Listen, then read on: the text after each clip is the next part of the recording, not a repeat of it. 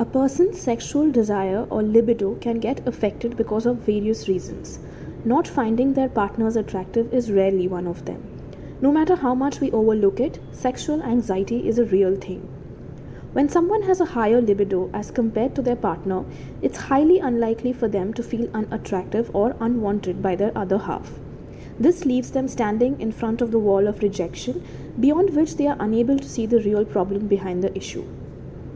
While it's completely normal to feel nervous when under the sheets or not feel like having sex, the repetition of this feeling can affect a relationship. But it's not just one of the two partners' fault, neither is it one person's responsibility to fix it. The blame game versus addressing the real issue. In most of the cases, people choose to blame their partners for their own feelings of sexual rejection, but the reasons behind not wanting sex can be several. And for the partner with low libido, the blame can make them turn further away from sex.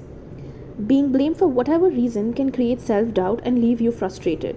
Saying yes when not in the mood contaminates the relationship and can make a person resent their partners, says Vicky Rai, mental health counselor. One might avoid sex when the relationship appears to lack intimacy or when they are stressed or depressed. In some cases, it can happen if they are suffering from medical illnesses or if they have negative past experiences but many times it's also because of their daily life pattern and the exhaustion that accompanies work life. None of these really do mean that they don't love their partner. Love and sex do not share the same blanket. For someone who struggles with sex, having a partner with a higher libido just adds more weight to their already existing stress. Sometimes they might even end up feeling that they are wanted by their partners for nothing but sex. Quoting an anonymous person, even when my partner does not say it directly, the thought is still very much there at the back of my head. We both love each other, but what if the feeling of love is not enough and having sex is the only important thing? There are times when work, travel, or even other responsibilities make me not feel like having sex, but somehow love is always measured in terms of love making. Even bringing up the topic of not having sex in front of someone who's trying hard to get there can lead to drowning in an ocean of toxic emotions about themselves. In such situations, they often give up and have sex just to please their partner.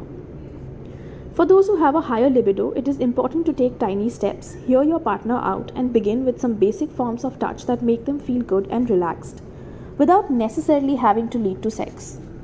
People often confuse sex with intimacy, says Vicky Rai, mental health counselor.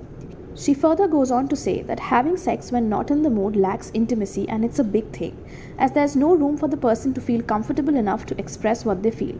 So it's important to ask and listen to them once they speak. Empathizing with them creates a cushion of understanding.